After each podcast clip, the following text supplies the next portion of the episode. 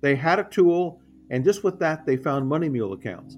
In some, and there's other ways on account opening that you can find things. You know, bot detection, credential stuffing. I mean, there's almost like certain things should just be mandated that should just be standard controls. That's where the FFIEC used to be so good at that. And then they just, I don't know what's happened. But the last guidance they came out with, I thought was very watered down. It didn't even address scams, and that that had been occurring, and there was nothing said about it. Receiving bank, nothing. We have a responsibility to, to have a sound banking ecosystem. And I think we have some gaps in that today. And it has to do with consumers, has to do with consumers losing money and I'm not saying here that we reimburse them. I'm not I'm not going into that one, but we can definitely have more controls to help mitigate these. This episode is brought to you by Scam Ranger. Scam Ranger enables you to empower your customers to protect themselves against online scams. Go to scamranger.ai to learn more. Scam Rangers a podcast about the human side of fraud and the people who are on a mission to protect us. I'm your host, Ayelet Biger-Levin, and I'm passionate about driving awareness and solving this problem. Today's Scam Ranger, Ken Palla, is a veteran in the financial fraud management space. He's already been a guest on the show at the beginning of the year, and I'm so excited to have him on today to close out the year with me. Hi, Ken. Welcome back to the podcast. Ayla, thank you very much. Always fun to be here. So, as I mentioned, Ken was already a guest on the podcast, episode five, unpacking the regulatory landscape around online scams. And today I wanted to invite Ken to have that conversation again because a lot has happened in the last year. So, before we dive into details, Ken, I would like to, for those who haven't had a chance to listen to episode five, if you can just briefly give us a little bit about your background and your experience in the financial space and in particular online fraud and scams. Sure. So I'll talk about my online security space. All that other stuff goes back decades. But uh, since 2005 to 2019, I was at MUFG Union Bank, and there I managed online security for both retail and commercial users. And that had everything to do with identifying gaps in our security, finding solutions, selecting vendors, implementing the vendors, and continuing that cycle again every year, analyzing where we had gaps and finding new products again. I retired in early 2019 and I've been consulting about maybe 20, 30% of my time uh, for some banks and a lot of vendors. Uh, and a lot of what I've been doing is writing. So it's been kind of fun for me because when I worked, I never had a chance to write. So I've been writing a lot of uh, white papers and blogs with a particular focus in the scam space. So looking at, you know, how what the scams are, how the regulators are dealing with them, what type of what, what type of results we're seeing as a result of this, you know, very serious pain point. So a lot of the writings, uh, some of you who are listening to this may have picked up some of the blogs that I've put out uh, through a number of different vendors. Uh, so it's been fun for me to kind of do this in-depth research and know much more about an area than I did when I was actually working, you know, full time. Yeah. First, be, actually, before we get into the conversation about the evolving regulatory landscape, one of the questions that I wanted to ask you, and I know that full disclosure, I guess, we've both been involved to some extent in the scams group within the Knoble. Right. I think you had more involvement than myself, so we can talk about that too. But we know that there are many numbers floating around with regards to the size of the problem. The FBI reported 10.2 billion dollars of uh, worth of scam losses. The FTC reported 8.8 billion dollars in fraud uh, scam losses. Um, in the UK, the numbers are different. I think the um, numbers that we see are 485 million pounds lost to APP fraud, so authorized payments alone. And the Global Anti Scam Alliance actually took a different lens instead of relying only on reported scams, they actually did a proactive survey asking those underreported uh, scam victims as well, and concluded that it's over a one trillion dollar problem globally. And my question is one of the complaints I've been hearing from various outlets, be it uh, social media, be it banks, is the lack of unified taxonomy. So when law enforcement talks to a financial institution and when a social media company talks to a telco, they're not talking necessarily about the same thing because of the lack of common taxonomy. And I know there has been some attempt by uh, you know FedNow and the Knoble that we mentioned and Pay UK and other global and local organizations to define a unified taxonomy. Wh- where are we with that? So first off, I want to make I want to make one comment on the numbers that you threw out. One of the big problems with what is the right amount, the dollar amount of, of fraud scams, either in the U.S. or around the world, is the fact that most people get embarrassed when these occur and they don't even report them. So when you see these numbers that are reported scams, like the 8.8 billion or the 10 billion in the U.S., that's people who reported in that this happened to them. But there's a whole bunch of people who don't report because they're just clearly embarrassed about what's happened to them. And many people lose a lot of money. You tend to think of two or three thousand dollars, but think about seven hundred thousand, two million dollars. So that's one thing. It's it's very difficult to say. So that one trillion dollar number, mm, that to me strikes as being a little bit on the high side. And what's the assumption there? I don't know. You know, we have all these numbers floating around, and because the specific reports were done to these organizations, but when we have the the need to really understand the size and the growth. It's not only what the current number is, right? It's how how what is a trend and how is this growing. The fact that we also need to take action with the scams requires some common taxonomy around the scams. So taxonomy, that's a difficult thing. The Federal Reserve came out with some taxonomy, the fraud classifier a couple years ago, but it didn't include scams. So it was really more about the unauthorized payment transactions and that's what their taxonomy was all about. Now, they've been clarifying that, and in the last 12 months, uh, Mike Timoney and some others at the Fed have pulled together people back together and said, look, we need to really get taxonomy on scams. So they've been working on that. I don't think they've finished that off yet. Um, you're right at the Knoble. I did put some taxonomy together that uh, basically, you know, details it out. But country to country, it's going to be different. Probably the best example is in the UK, because there's more reporting on scams. The whole thing about scams, these authorized push payments, and by that I mean bank impersonation scams, police impersonation scams, romance scams, investment scams, all of that falls under the authorized push payment scams in the UK. That's been a problem and it's been focused, a big spotlight for probably the last four or five years. As a result, there's more reporting on what these scams are. So I think that's one country you can go to, and, and they have a good reporting of the various categories. Elsewhere, it's still kind of a gray area. They talk about scams in general. Uh, when the FBI puts out its IC3 statistics, it'll talk about you know romance scams, investment scams, uh, and maybe impersonation scams, but still kind of at a higher level. So it is a challenge to have common taxonomy, and it's also a challenge to understand the amounts. I think what's clear, there's no doubt in my mind, the scams continue to grow. Now, you ask, why do they continue to grow? Well, basically, what we've seen is the industrialization of the scam process. And I do mean industrialization. So, as an example, if you go into Asia, some countries like uh, Cambodia, Thailand, you actually have large compounds. And even the UN reported that there might be hundreds of thousands of scammers in those countries. But you also have to understand many of these scammers are victims. It might have been uh, a young woman in Indonesia who was going to Cambodia because she saw a job advertisement that was going to make her some decent money being in Asia. And so she gets there, they immediately take her passport and they basically imprison her in this scam compound. And so these people doing the scamming are, are scammed themselves, tragically so. Yeah, and and we definitely talked about this uh, with with actually a, a, couple episodes ago with Cezary Podkul, who's a ProPublica reporter.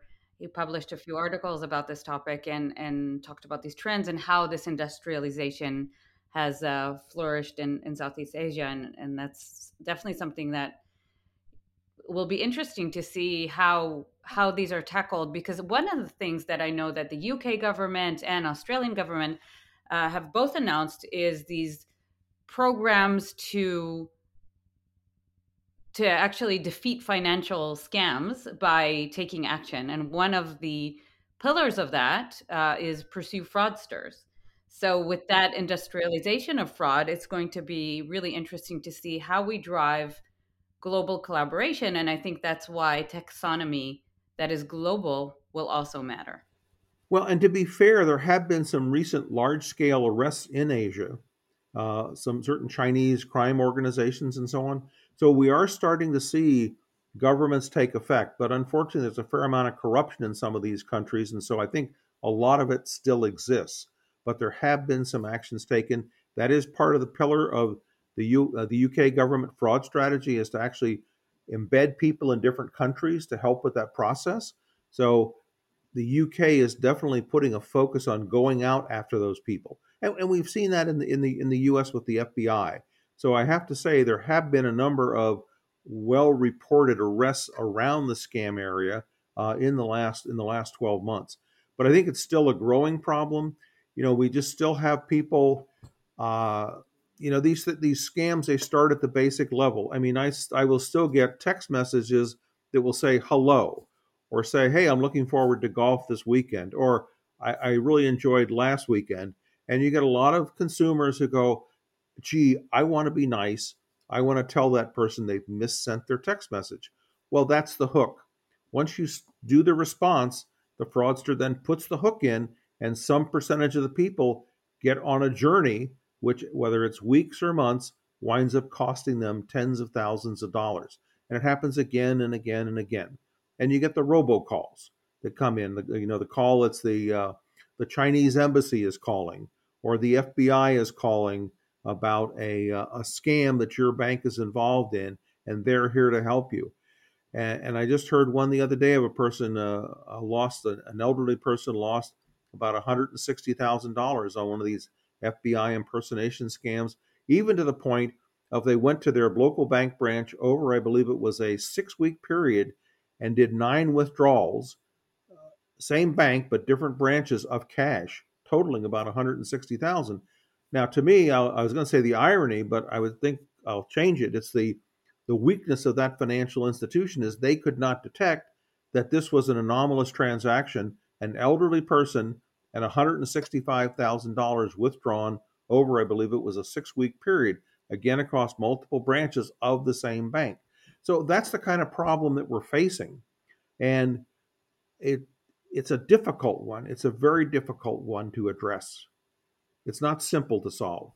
So let's let's actually look at the responsibility and, and liability that financial institutions are facing in, in certain places of the world. Let's start with here in the US. Last year there was a hearing, a Senate hearing in September. We talked about it here as well, where uh, a number of US senators kind of cracked down on financial institutions, demanding them to provide numbers around Zelle fraud and also take action. And as a result of that, the Zelle network took responsibility, and there's an initiative that was kind of top secret, but actually published uh, in articles in November this year, where in June they started to reimburse customers for scams. We'll talk about the details of that in just a second. And in November, suddenly it hit the news um, I was told it, at the time that it's that it's kind of kept secret because of uh, they didn't want cyber criminals to know about it or they didn't want first party fraud. But the problem was that consumers didn't really know about it and uh, they couldn't come and, and ask for that reimbursement. And it's very unclear what is being reimbursed. So can you share a little bit about that, how it's evolved, and what do you think is the you know the breadth and depth of this policy compared to the overall scam landscape in the US. Okay, so a little bit of education first for the audience. So when we talk about scams and fraud, we've got two types of financial transactions. We have an unauthorized payment transaction, which is fraud, and that transaction is done by the fraudster. So they maybe get your credentials, user ID, and password, and they do the transaction online against your account. That's an unauthorized payment transaction. Then you have scams, which is an authorized payment transaction, and it's the customer actually doing the transaction. So, in the situation of a romance scam where you're falling in love with somebody and all of a sudden they need some money, you, the consumer, the customer of the bank, does the transaction. And that's an authorized payment transaction. Now, when we look at what happens, typically, if it's an unauthorized payment transaction, a transaction done by the fraudster, in the US, that will typically fall under Reg E. And with that, Reg E means reimbursement to the customer. And the Consumer Financial Protection Bureau, about 12 to 18 months ago, came out with some additional clarifications of when you should really be reimbursing under these unauthorized payment transactions. A lot of detail, I won't go into it, but suffice it to say, it helped to clarify for bankers that there was more reimbursement, even under Reg E, that they should be doing. When it comes to the authorized payment transactions, there is no regulation in the United States and most other countries about any kind of reimbursement other than today in the UK, which we'll talk about later. So that's kind of some of the education. Now we come back to talking about Zelle. So you're right. Back in September of 2022, Senator Elizabeth Warren and a number of other senators uh, had chief executives of banks in for like a, a general update on things. And I don't know if that was specifically about fraud, but fraud was a big topic in that conversation. And so, as a result of that, about two months later, Zelle itself announced that it was going to come up with some form of a reimbursement policy. And now we know as more information has been provided in the past 12 months, and most recently, just in the past few weeks, it's a reimbursement for impersonation scams, which could be a bank impersonation scam, it could be a regulator impersonation scam, but it's only under certain circumstances, which again, too much detail to get into today. But just to suffice it to say, Zelle will reimburse on certain impersonation scams under certain circumstances. Now, Zelle is also trying to be careful about first party fraud, which we know exists. And clearly, as an analogy in the e commerce space, we see a lot of first party fraud where people are just down on their luck, whatever, and they realize they can, you know, mouse the, the e-commerce company. So first party fraud is something we always worry about.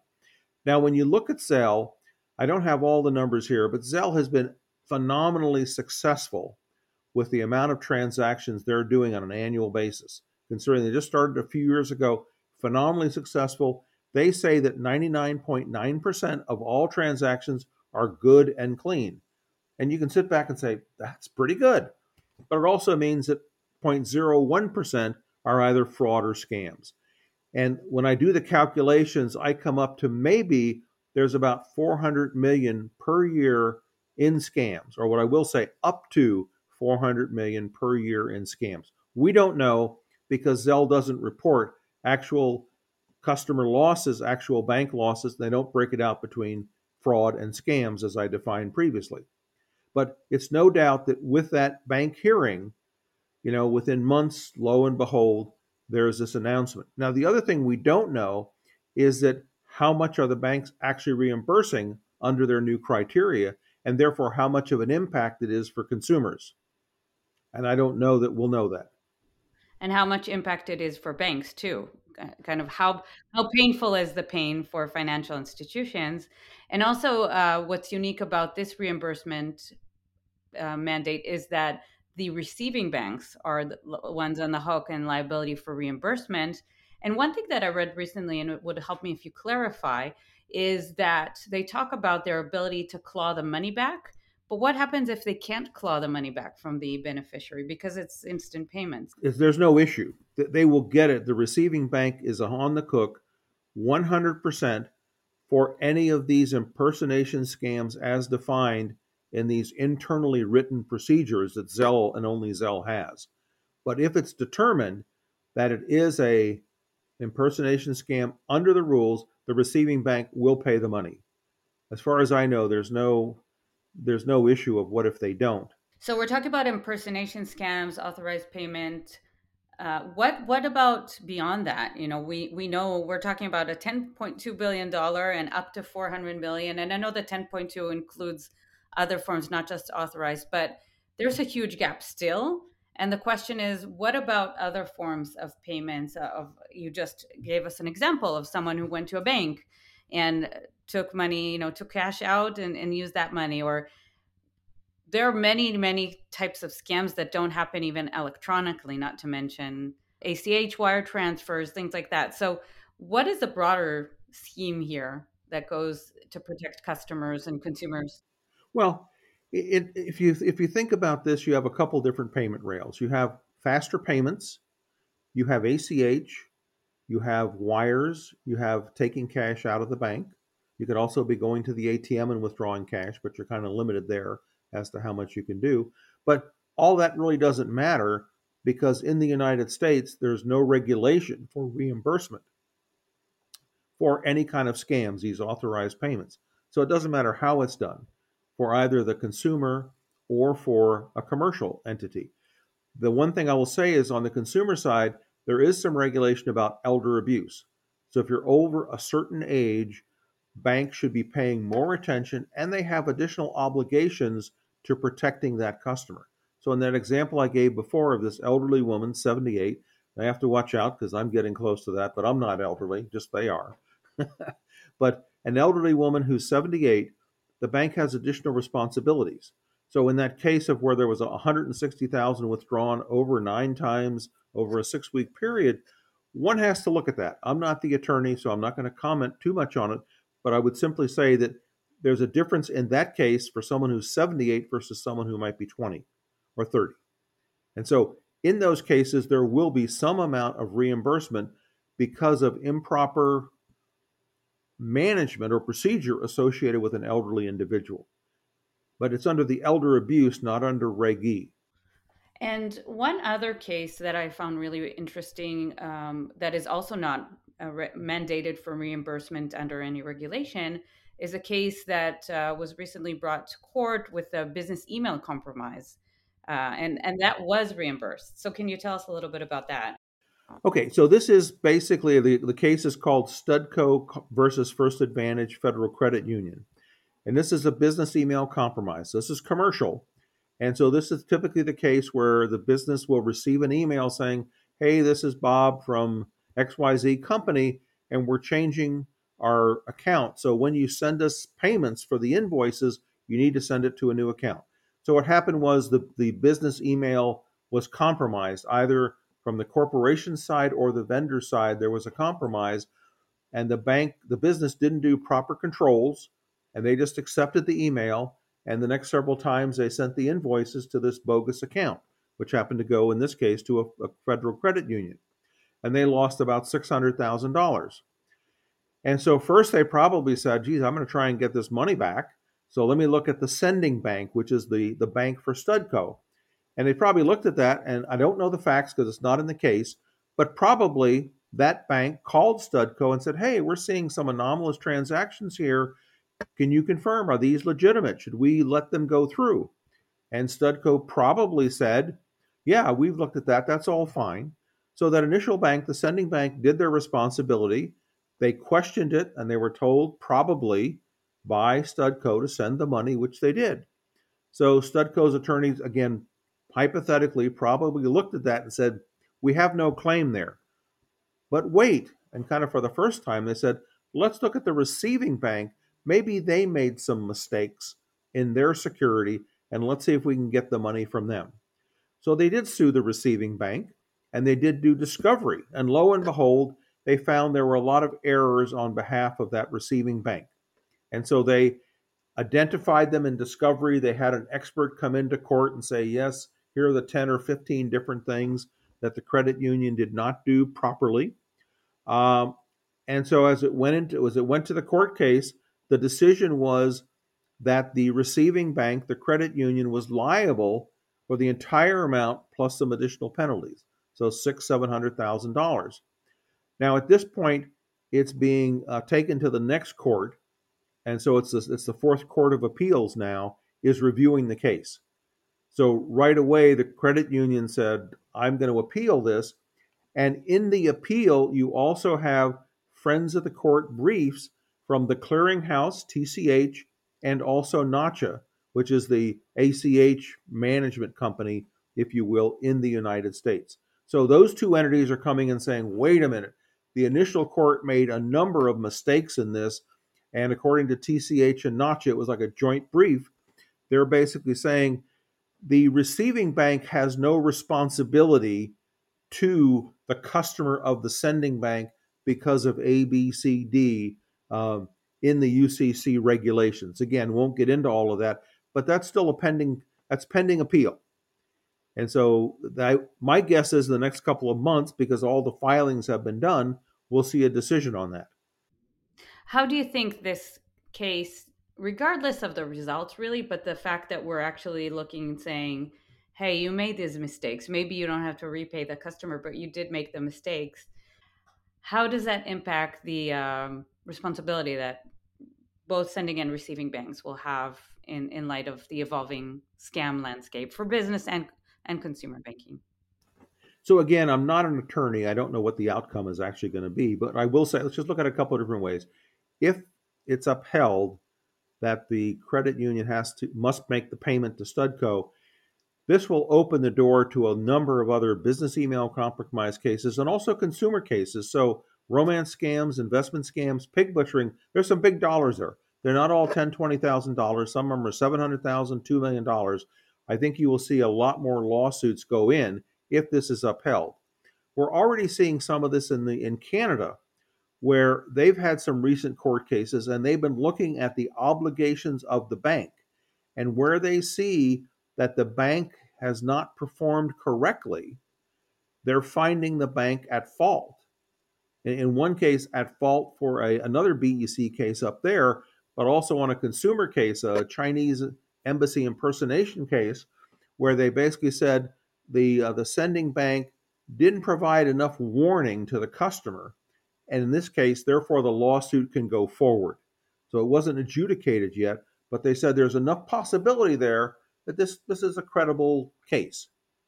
So it that's what I think will happen, but it's it's going to be a very interesting case.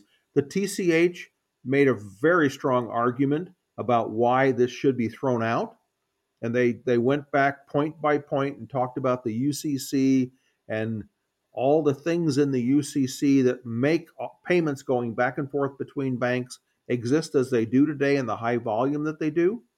Again, I'm not a lawyer, but uh, they did a very a very detailed job of like a 40 page response, you know, friends of the court kind of a thing. So we'll see. I think it's a very important case. Uh, and I think probably soon it will be adjudicated one way or the other.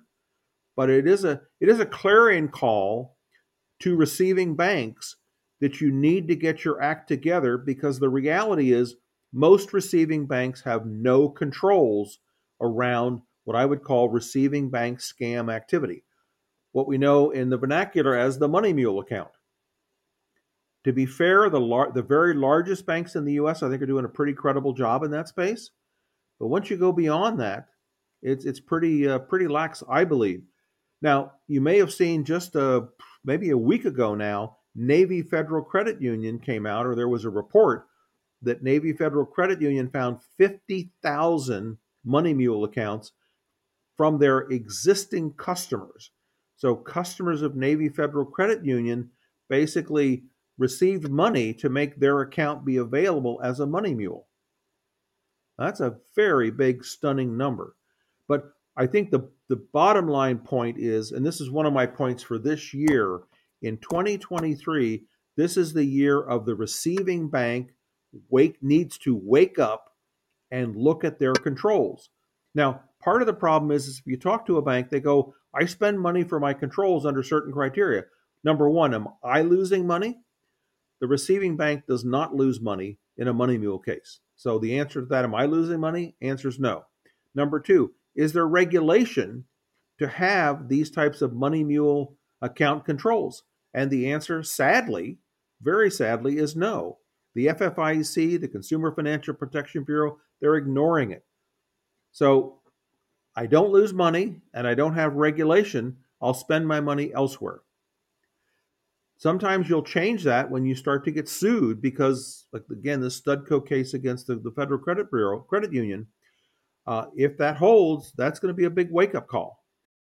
There's also just the responsibility, if you're in the banking ecosystem, any financial institution should be doing the best they can to make the ecosystem reputable. The fact that we have thousands and thousands of money mule accounts shows we have a major gap in the protection and the reputation of the banking ecosystem because these money mule accounts are one of the primary reasons we have so many scams and our customers losing money and it's not being reimbursed. You could put a big underline to what I just said there. Wearing my consumer hat. I think there's that that brings another good point, right? Because there's what is in what is today in legislation and what their liability is today but there's also planning for the future and if we want to plan for the future all we need to do is cross a pond to the uk so let's shift the conversation there and we've seen in the past that things that start there because that's where the sophisticated uh, cybercrime or cyber fraud starts and then gets to the US. So I think the the regulatory the impacts have been there, the faster payments have been there earlier. It started much earlier than in the US. So their controls that they are putting in place right now, um, maybe it's a question if we expect to see that in the future here. But let's before we get into that, let's talk about what's happening there. So what we know about the UK is first of all they have had a voluntary reimbursement code since 2018, where some financial institutions participated and reimbursed customers for some cases of authorized fraud. And then recently, in last year and a half, there have been conversations where the payment systems regulator has introduced new legislation, which now we know is going to be into in effect in 20, October 2024. It's going to be fully enforced and that actually talks about uh, faster payment, ca- many cases of authorized push payment, not just bank impersonation scams. Um, so, one of the questions that I wanted to ask you is, you know, what is going to be covered, or, or moreover, uh, maybe what is not going to be covered? Because I know there are some exceptions and some cases of vulnerable customers. So, what are the limitations around reimbursement, and also how does the split of reimbursement between the sending and receiving bank play out, and what are some challenges? Okay, so first off, it is correct that the it will be a mandatory reimbursement for authorized push payment scams, probably around October 2024, and it will be a split 50 50 between the sending and the receiving bank. So, this is the second time in 2023 we've heard about the receiving bank being on the hook. Prior to 2023, we never heard anything about the receiving bank. And the UK regulators are saying, look, both sides are at fault. On the receiving bank, you've got the money mule account. So we're going to hold you accountable for that.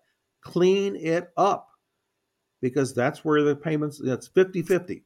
That's where the money's going. Yeah. It's where the money's going.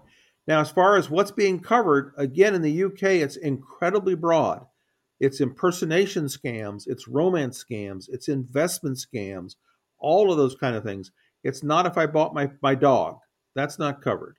Uh, but it also does cover, there's a couple of other entities that covered, but for this conversation, let's just say it's it's consumer plus a few other examples, but it's very broad.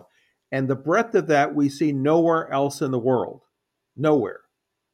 Nowhere else in the world. So they are very broad in the UK. It does come into effect. They're going to have a lot of reporting and they want to get it. And it's going to be the initial voluntary program that's been going on for the last couple years was just for like maybe the top 10 banks. This is now going to be everybody. So this is a big deal. Absolutely. And what are some exceptions? What is not covered? Obviously, first party fraud is not covered. Well, yeah, your main thing is your first party fraud and also a lot of some of your purchasing activities. So if you're purchasing things, that's that becomes certainly if you're buying a dog, that's not covered. The big dollars are impersonation, romance, and investment scams, pig butchering. Those are the really big dollars. Those are all covered, but it's up to a certain dollar amount, which is still being defined. So it's not going to be like $2 million. It might be 300,000 pounds, 400,000 pounds, something like that. There are some limits, but again, you also have to take into account elder. So there, there's a, there's uh, exceptions, positive exceptions for elderly people again.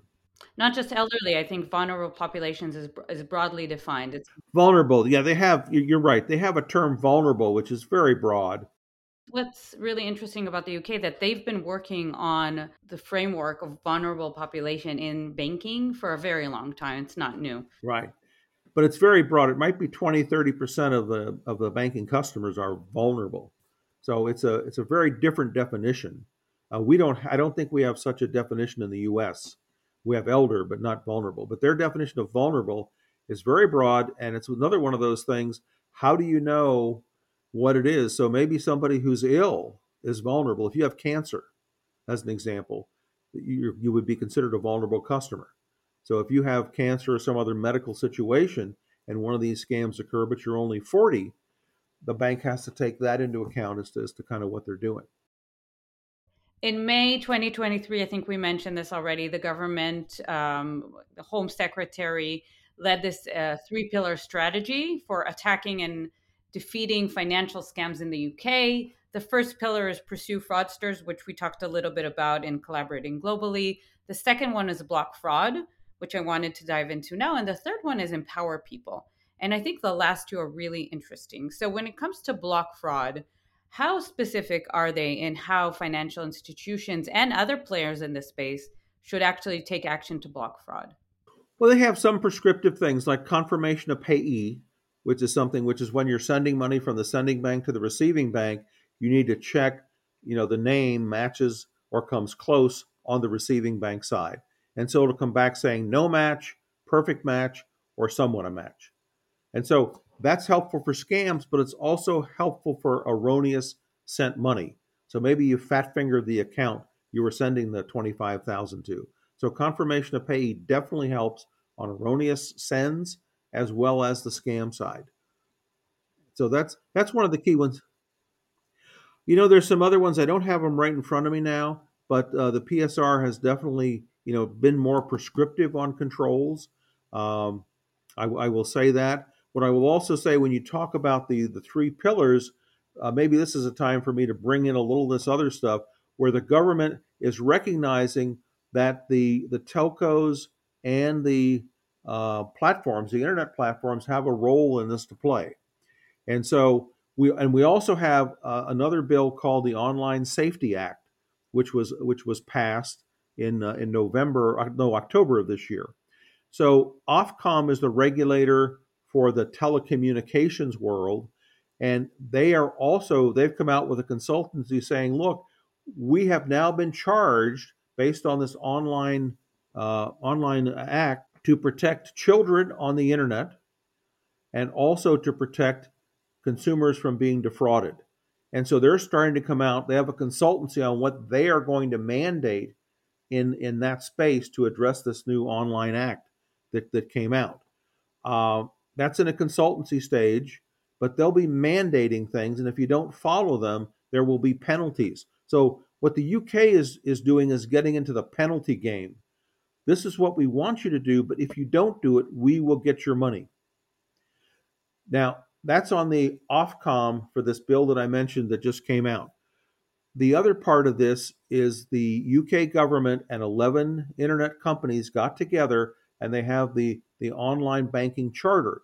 This is voluntary, but the charter signees, these are people like Microsoft, TikTok, LinkedIn, you know, folks like that, Facebook, some big players. Right. And and I just wanted to just the, these players are really important because uh, we've heard actually once regulation was announced for liability for financial institutions, immediately financial institutions such as TSB turned to Meta and said 80% of scams come from Meta platforms, according to what our customers are reporting. So it's really important to see that Facebook, Instagram, you know, LinkedIn, um, and other players are in this online fraud charter. Well, and also as an aside, once the banks had to start to pony up the money, they started to add more controls. So when you start to put this focus on it, and what that highlights is these banks probably should have been adding these controls before. And this is like a warning message to US banks. Even though you're not responsible for the loss, that doesn't mean you should be shouldn't be putting in controls to help mitigate these losses and prevent them. Thanks for closing the loop on that because that's exactly I wanted to get your thoughts on on that. But before we do that, tell us more about the online fraud charter. What specific actions are they looking to advocate for? Well, they're basically looking to identify on these platforms fraudulent activity and shutting it down. So if you're seeing a fraudulent ad, immediately shut it down, identify it and shut it down. So anything that looks like it's fraudulent on these platforms, they're voluntarily voluntarily agreeing to help identify that and take it down. There's other things. There's reporting and stuff like that. But that's the big thing is is to do that. And that's so helpful. Now again it's voluntary and they just signed it so it's going to take 6 months before they put something in place to kind of watch and see how that is. But I will tell you uh, an example of that. If I can switch over to Australia for a second, I know you've got to focus, but I gotta I gotta bring these things in. In Australia, the Australian government's been putting a serious push on preventing scams as well.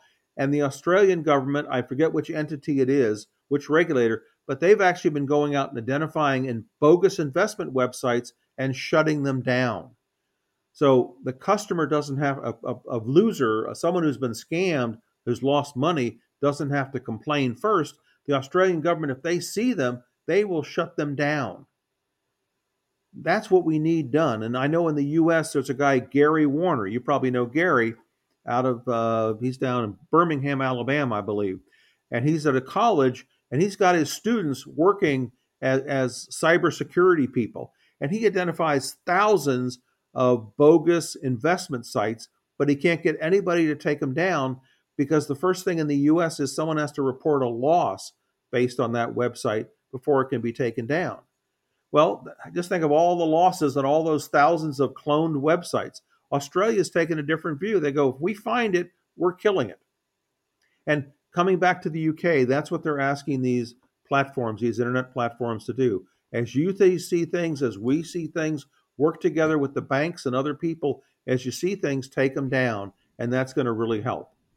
What is the scope of that? Is that limited to activity that uh, is somehow connected to the UK and the citizens yes. of the UK? It's a UK agreement. So it's between the UK government and these 11 digital platforms. So it's focused on the UK. US government, take note when you say U.S. government, take note. You've hit a real weak spot from my perspective. I think the U.S. government is asleep these days. All the stories that we're going to talk about until you shut me off and say it's time, Ken. I got to go get ready for Christmas. We're going to talk about we're going to talk about the UK. We're going to talk about Singapore. We're going to talk about Australia, and we're not going to talk much about the U.S. The only group in the U.S. that's somewhat trying to do something is the FCC, but there's a lot of I believe, opposition on behalf of the telco entities to not make major headway. Now, they would disagree with what I've just said. They will say we're doing tremendous amounts, but I still get the scam messages. People still get the robocalls. YouMail reports on millions of robocalls. We're not addressing it properly in the US from a telco perspective and also from a regulatory perspective.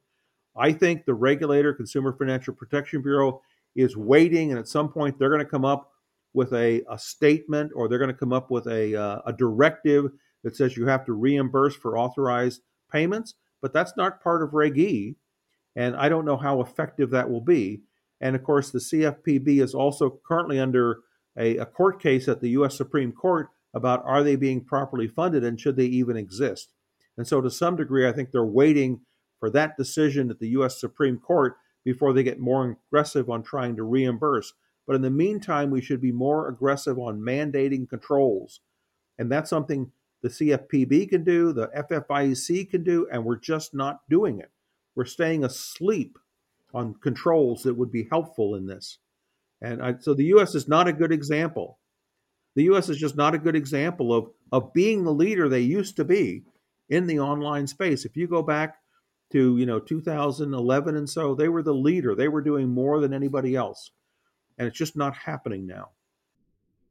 So, what happened? I, I know that you, you, mentioned earlier Senator Warren and Markey uh, were leading these initiatives. Are they satisfied with the action that early warning systems and, and the Zelle? They have been very quiet lately, as far as I can see. I think, uh, like I say, as a result of what did take place, you did get Zelle coming up. But again, I don't know how much of that potential, my hypothetical up to 400 million in scam losses per year in Zelle. I don't know how much that's covered, but remember, you also have Venmo, you have Cash App. You know, Zelle isn't the only one. They're owned by the banks and they get a spotlight, but you've got Venmo, you've got Cash App. They're all out there. They're all being scammed. Um, I think you have to put, at minimum, you can require more controls on people. And if they don't provide them, then you can start to fine them. So you can make it painful. And that's what we saw in the UK is that until it was a, a financial pain point, even the UK banks did not put in some of the more serious controls you see today. Financial pain wakes people up. Sad, sad to say that, but that's the reality. So how do but it, now we go to back to the beginning of our conversation. If we don't have a, a sufficient reporting, and we know again that many people are not reporting, so we don't even know this, the collective size of the pain. But we know enough. I, I we know enough that it's it's serious, and even if you take eight billion dollars in the U.S. or the 454 million pounds in the UK or the two to 400 million Australian dollars, uh, we know it's enough so how can we exp- how can we explain the fact that there's no outrage about handling this? I'm surprised. I'm surprised in the U.S. that more people haven't gotten on the bandwagon to to put it. I, and I think it's I don't know if people don't understand it. From my standpoint, if I was sitting there and as a regulator, I would first thing I'd focus on would be the receiving bank side, and I would put require controls around online account opening and money mule accounts. I would mandate that and I would manage these banks. And if they don't do it, I would fine them. That would be number one. Uh, on the sending bank side, there's more things that could be done as well. I mean, I've seen uh, one example. I just saw, uh, I'm writing some other papers, and so I just had a, a, a snippet where an Australian bank was saying, using behavioral biometrics, they identified 2,000 money mule accounts. Well, that's significant. They had a tool, and just with that, they found money mule accounts. In some, and then there's other ways on account opening that you can find things. You know, bot detection, credential stuffing. I mean, there's almost like certain things should just be mandated. That should just be standard controls. That's where the FFIEC used to be so good at that, and then they just I don't know what's happened. But the last guidance they came out with, I thought was very watered down. It didn't even address scams, and that that had been occurring and there was nothing said about it. Receiving bank, nothing.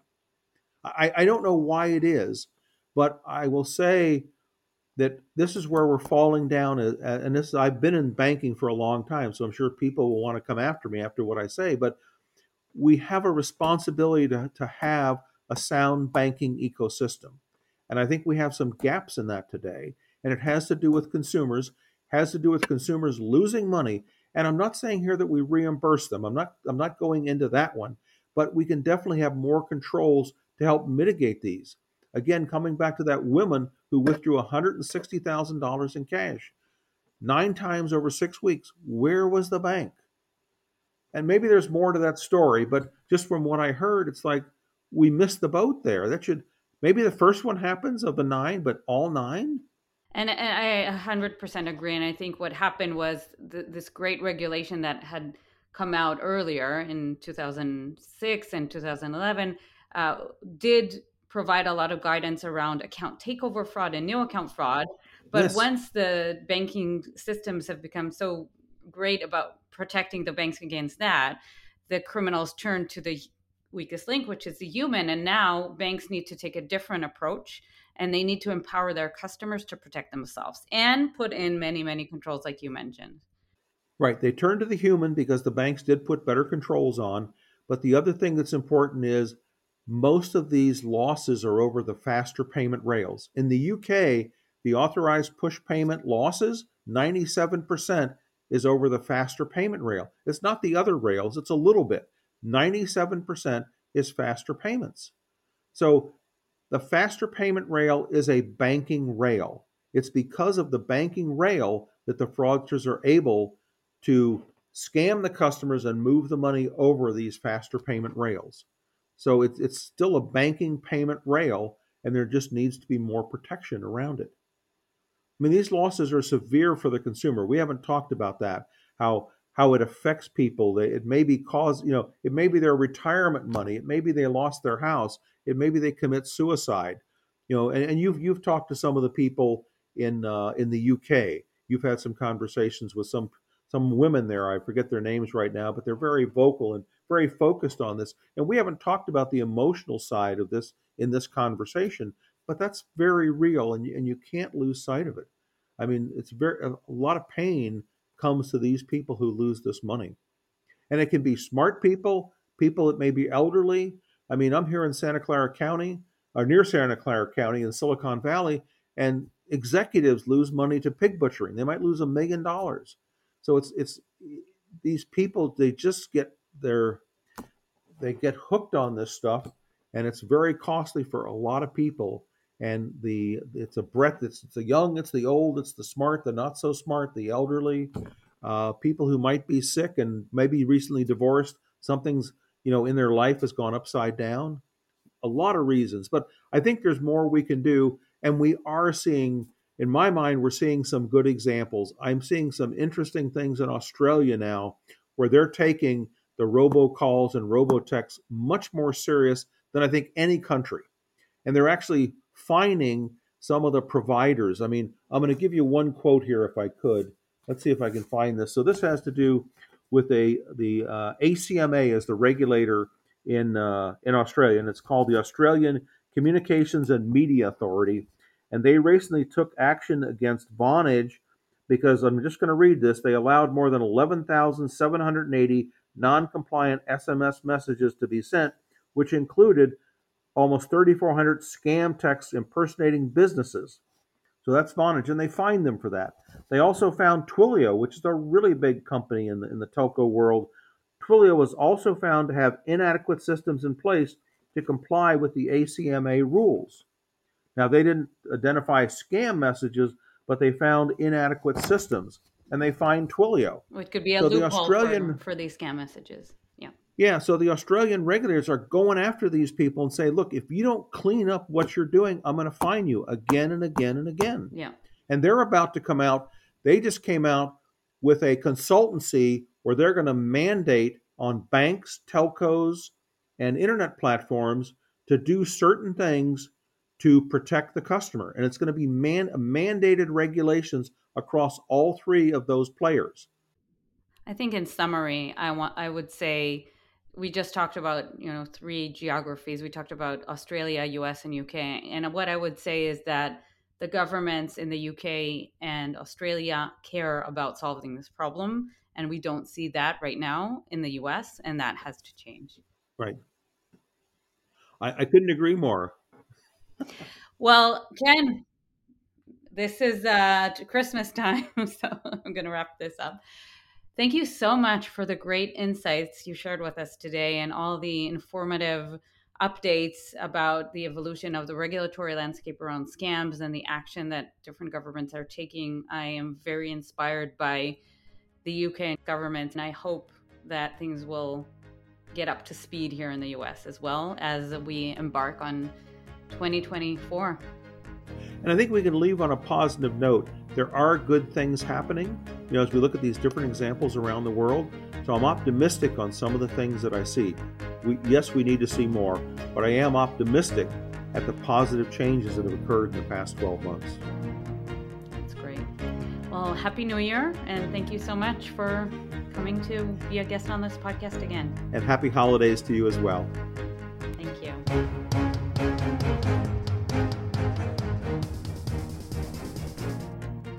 This episode is brought to you by ScamRanger. ScamRanger enables you to empower your customers to protect themselves against online scams. Go to scamranger.ai to learn more.